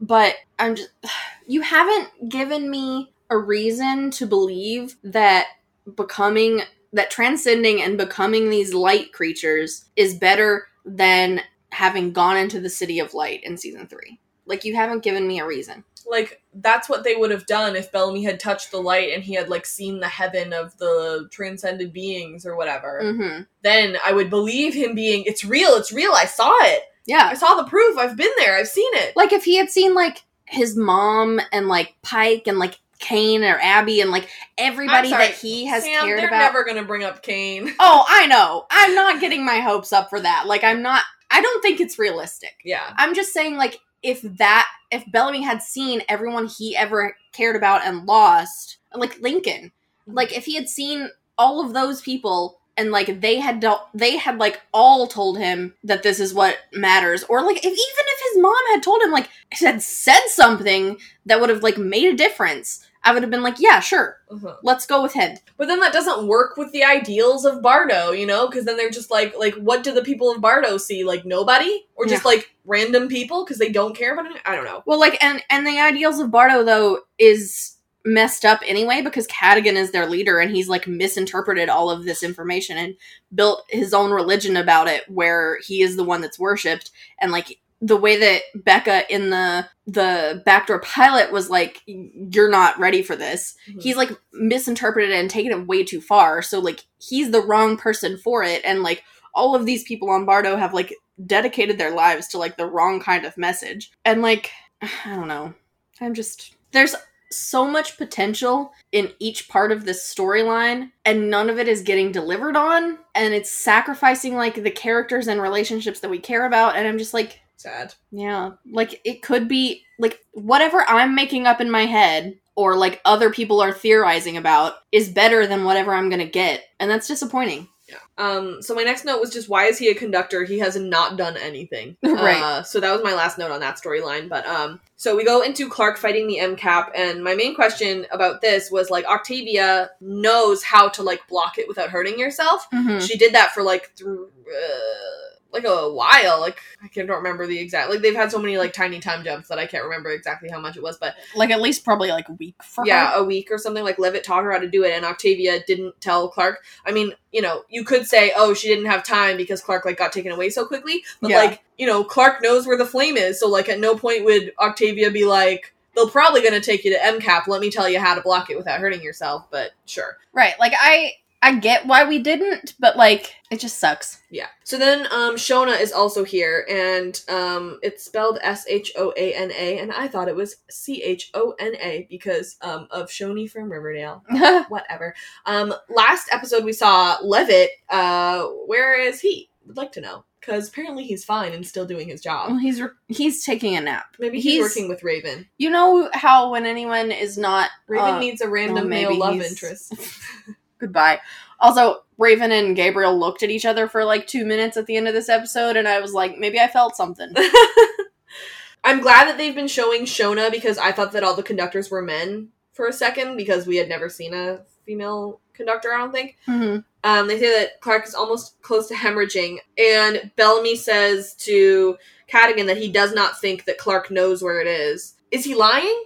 Like he says he won't lie to the like. Does he genuinely think that Clarke doesn't know where it is? Because he said he wouldn't lie to the shepherd. Like maybe, But it kind of feels like when they're like, she's almost gonna die. He's gonna he like turns and is like, I I don't think she knows. I yeah, I feel like that's a little bit of old Bellamy coming out because Yeah. like he just doesn't like seeing his friend be tortured. Yeah, But like so yeah, I think that is a bit of a lie just to get them to like not kill her. But like you put her here in the first place, bud. yeah. And like you knew she wouldn't just like give Mm. Like I'm just disappointed in this scene as well because like I'm both grateful that we don't have to watch Clarke tortured for more than like 3 minutes, but I'm also like we didn't see anything in her head or like Like that was kind of the pull of this episode, I thought, and Yeah. nothing happened. like that's what you were luring me in with with the trailer was like seeing Clarke like go through her memories and Bellamy like struggle emotionally with like siding with the wrong guys while watching Clarke's memories and like realizing like seeing the radio calls or like realizing how much she actually cares about him or like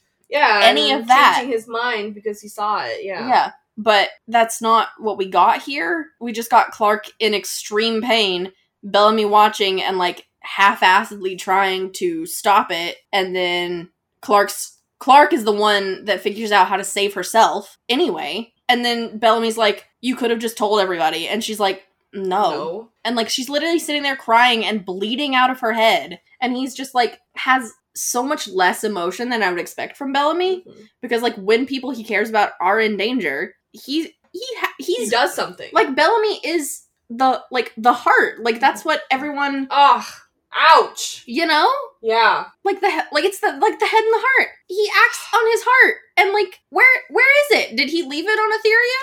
I don't get it. You know? that sucks. So Cadogan is like sure that she knows because she wouldn't be fighting so hard if she didn't. Mhm. Um, so he tells Doucette to go and send the first of her friends to penance, and of course Clarke is like, wait, wait, wait. Um, but who's first? The first of her friends. Which who who's first? I'd like to know. Um, like, is it like is it Miller who was first in the front? Because if I was Clarke, I'd be like, uh, that's okay. Yeah. So she says that she will take them there, but only once everyone else is safe. And Cadogan's literally like, okay, cool, yeah, no problem. And Bellamy says it didn't have to be like this. And Clarke, oh wait, no, Clarke says it didn't have to be like this. And Bellamy says, yes, it did. No, it didn't. Oh, I got that backwards. My B. but but like, no, it didn't. Right. It's your fault. Wait, Like yeah, you're no, you're right. Bellamy said it didn't have to be like this. yeah, And Clarke was like, Yes. yes, it did. Because but like, like, it didn't have to be this way. It's. Bellamy's fault, though. but yeah, exactly. Like it didn't have to be this way, but it didn't have to be this way because Bellamy didn't have to torture Clarke. Like he knows that she's not going to just give it up. Yeah. And like if it didn't have to be this way, you didn't have to torture your friends. Yeah.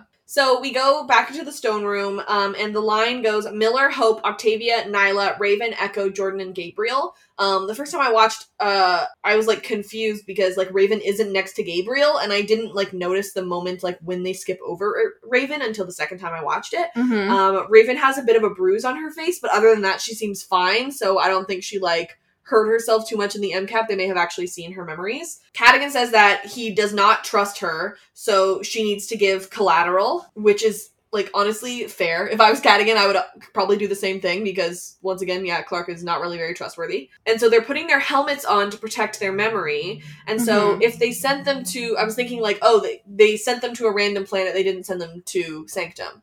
And so I, I was like, well, if they have to pro- like protect their memory, then they must not have been going to Etheria because Etheria is the exact same place, like is the exact same amount of time. Right. So because like Bellamy didn't forget anything when he went through. Right. But now that I'm thinking about it, they may have just done that. Um. Uh. What's it called? Performatively. Because they're he's trying to tell them they went to Sanctum. You know, if they went to they totally went to Sanctum, so they need to protect their memory because you're going to lose your memory on Sanctum. So really, I guess they could have gone anywhere except for Penance. I do not think they went to Penance because if they went to Penance, as soon as you get to Sanctum, they're dead. You spend 10 minutes on Sanctum, all your friends on Penance are dead. Because Penance goes so fast. Yeah, because penance, like three minutes on penance, or three minutes on sanctum is ten years on penance. Yeah. So like, I don't think they're on penance as well. I agree Yeah. with you. I think they either went to Etheria or Earth, Mhm. but Especially because most of the people know how to get through Nakara.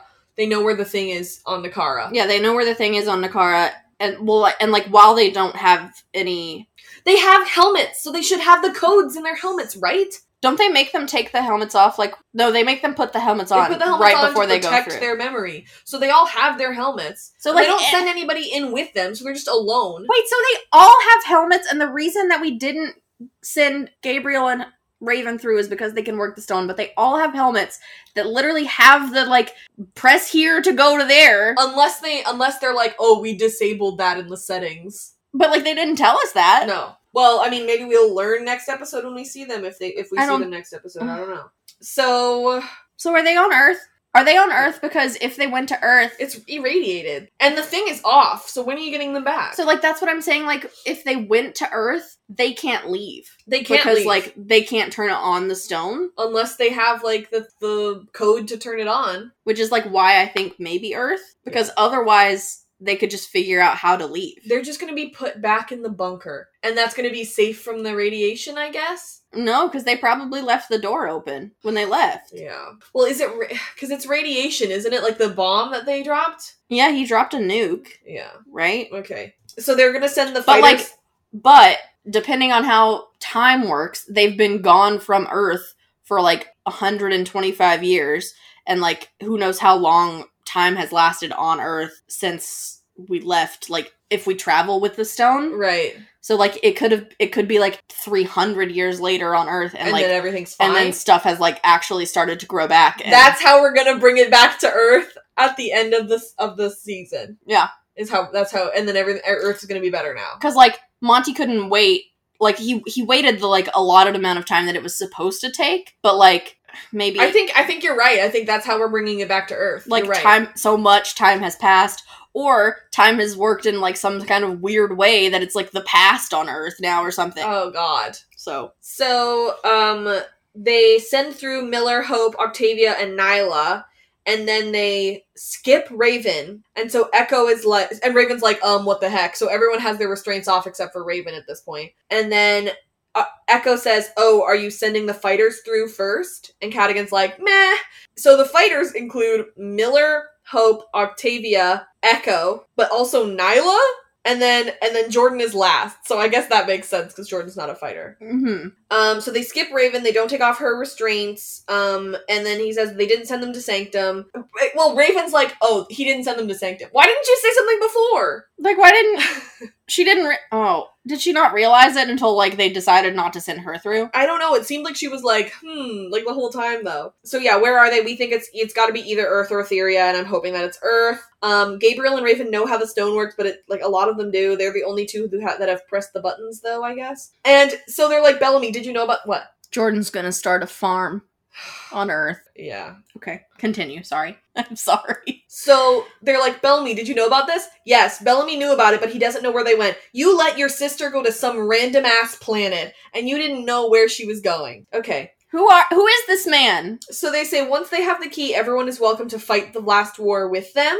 Um, and even if they don't want to fight, they will save them anyway because they are part of mankind and it's for all mankind. mm-hmm. So they get back to Sanctum, and Murphy's just playing chess with Sheidheda, like he do. And Murphy seems like actually quite pleased to see Clarke, which I like. right And Indra's also there, and she's gonna be wondering where Gaia is, and so will I. I really the most in character Murphy moment that we've had is when Murphy sees Clarke show up Yeah. because he's like, finally this bitch is back. I ain't Yeah. gotta be the hero no more. Yeah, like I problem. missed you. It's like, and also Raven's here. He's like, dope. Also, I like their like weird relationship between Murphy and Clarke Me because too. like they they just understand each other in like this weird broy friendship way. Like and in just, like- 703, when um she's like, we need someone with night blood to go in, and Murphy's like, Clarke will go in, and Clarke's like, oh, I'll do it.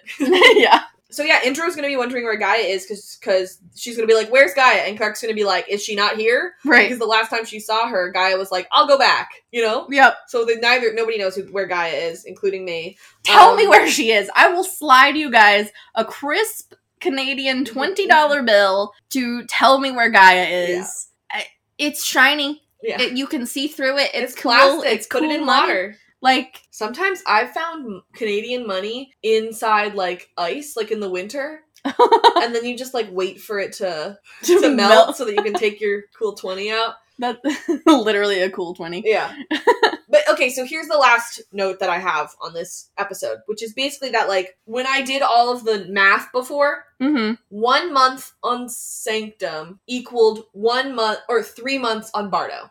Right. It's been around four, maybe five months on Bardo. Mm-hmm. and it's been like a week or two on Sanctum, which doesn't work with the like time dilation that they gave us before.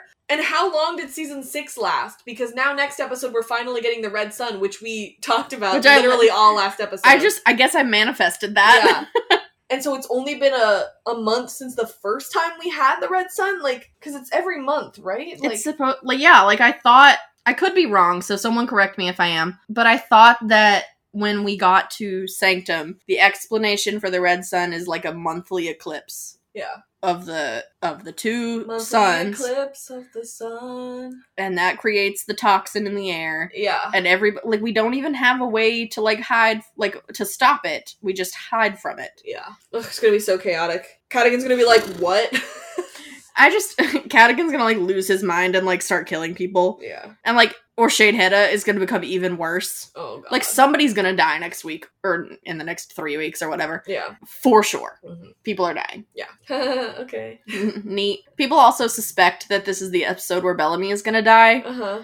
And I'm like, y'all better snap him back to himself real quick. You better like bring that red sun toxin in and he like wakes up and he's like, I care about my friends. And then he's like angry enough to kill the bad guys. Like, Yeah. oh, okay. It's like either I'm I'm like of two minds. I'm either like, you know what, as long as he like gets snapped out, it'll be okay. Like maybe this will snap him out and then we can keep him. hmm But my other other side of me is like, okay, well if he's gonna stay like this, like let's just kill him and then I don't have to deal with him anymore and we'll be out of our misery and just like have to remember that this is the way it ended and that sucks, but Right. at least we won't have to deal with him anymore, you know? Exactly. So now we're going to move on to segments. Um, my first segment is the post-apocalyptic Sasquatch, which is our favorite line award. Mine goes to Clarke and Murphy for What the hell happened here?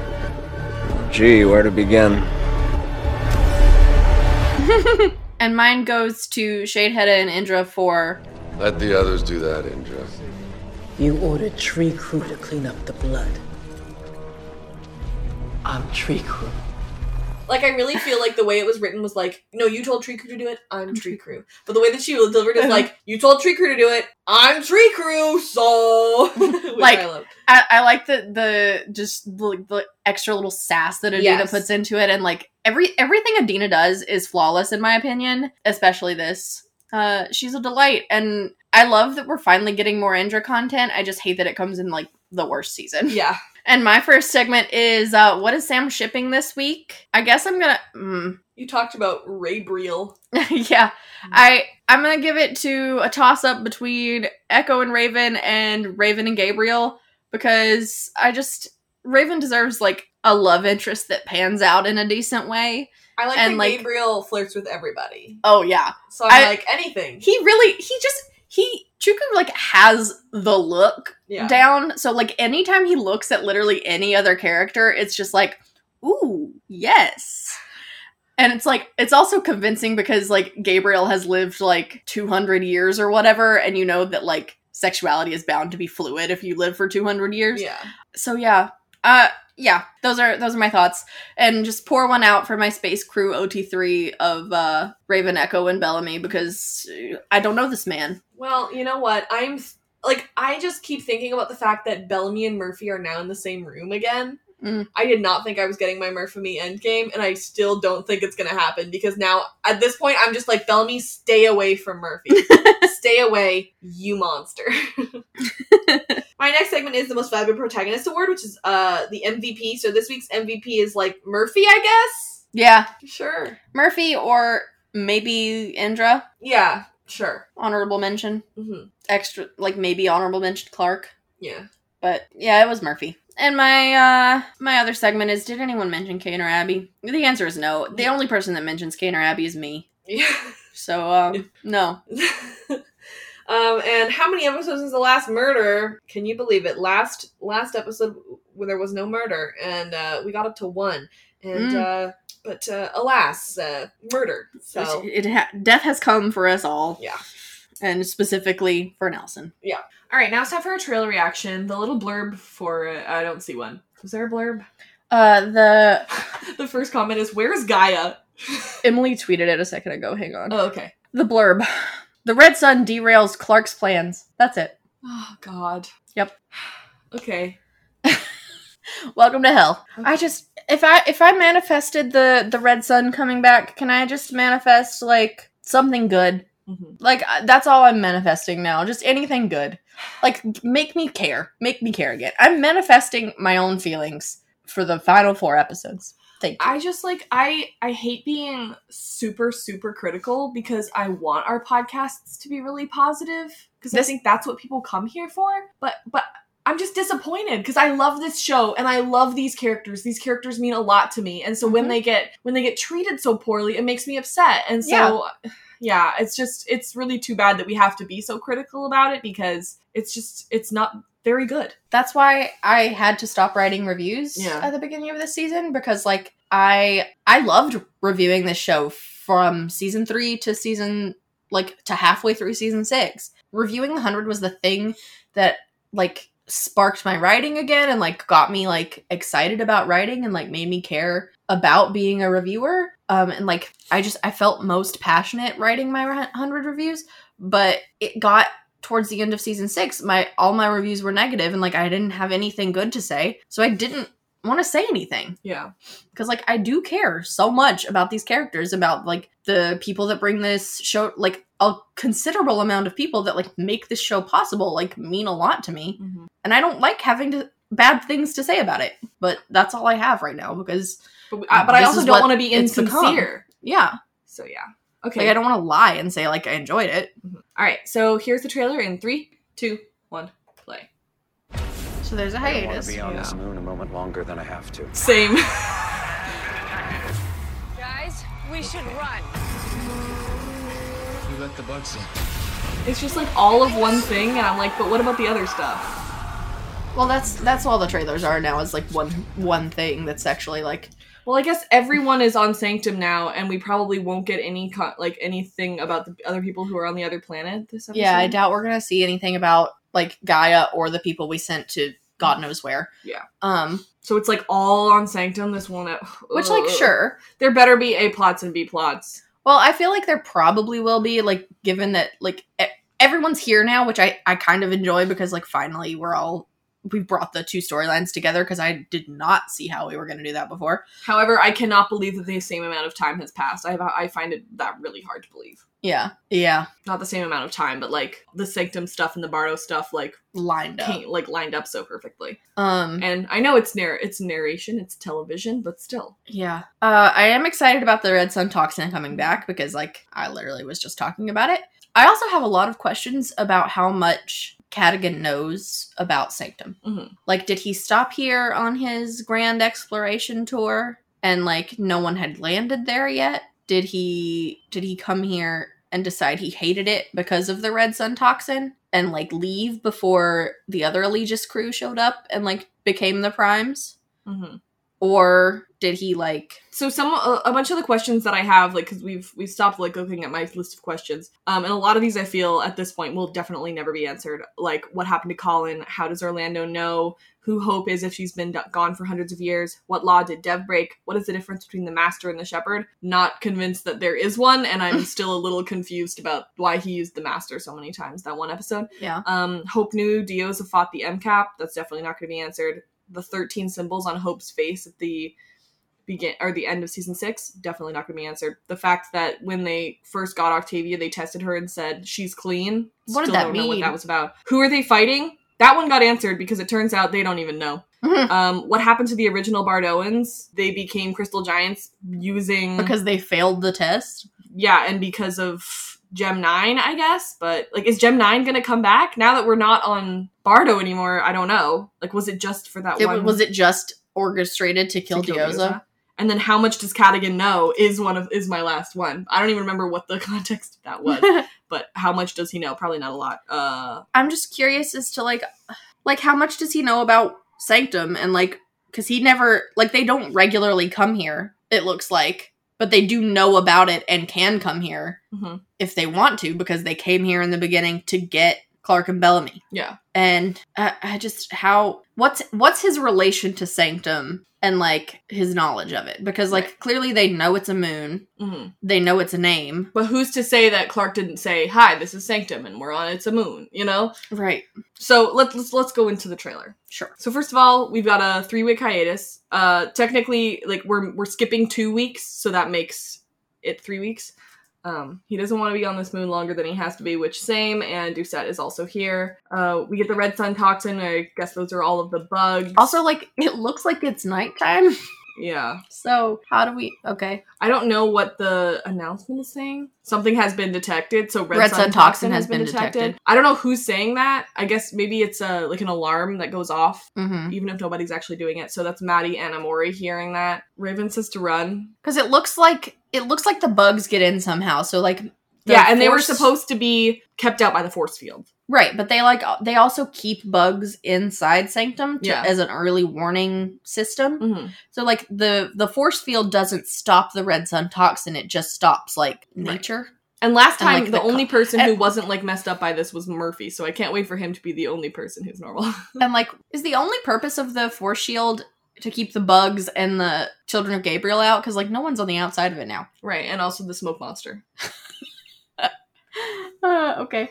So here they are, like running at night or whatever. Trey says What is that explosion? Is that the somebody let the bugs in. Trey says. No, I think I think he says you let the bugs in. Oh, you're right. You let the bugs in. Like Emori. it's, it's some kind of a plan of Emori's. It was Emori's fault. And then there's an explosion, and all the people who are inside the reactor are freaking out, including the only people who we care about Amori, Madi, Trey, and Jerry with his one freaking bandage. Stupid Jerry. Oh, here they come. Like, even. Okay, so she Like, didn't necessarily let the bugs into the force field, she let the bugs into the reactor. Yeah, I mean it's Or it, both? it appears to be a plan, but I don't know what kind of Okay. plan. And then Indra. Taking a baseball bat to somebody, which I respect deeply. Is it a baseball bat? I thought it It's was- probably an I it axe, but like in my head, it's a baseball Yeah, I bat. think it's a sword, but I respect She's that. swinging it like a baseball bat, which I respect. Okay. You know what? I don't mind a hiatus. Uh, that's less work for me, um, so it's fine. Thank you so much for listening to this episode. Music is Terminal by Good News Tunes. Please, if you're so inclined, write us a review on Apple Podcasts or whatever podcast app you listen to. Uh, listen to us on. Um, that's helpful to get other people to listen to us, and we would really appreciate it. If you're a fan of Riverdale, we like to talk about that show too. Uh, we've covered literally every episode that exists. Every and, episode. We've gotten we've got new information about Riverdale this week. I'm so uh, excited. and we're looking forward to it. So Yeah. come check it out. We we really like that one. truly, if you're looking for just trash television, that is Riverdale's your girl. You know, Yeah. I love Riverdale. I think about it all the time. if you're a fan of Lost, we like to talk about that show too. Um, we've done season one and season two, and we are um, just starting season three, um, which I'm thrilled about because I really love season three. We are spoiler free, so if you want to watch for the first time with us, you can, and uh, that would be great. I would love that. Uh, if you're a fan of Star Trek, we like to talk about that show too. Uh, we have a podcast for the whole first season of Star Trek Picard, and uh, we have a roundtable as well with some other Star Trek fans.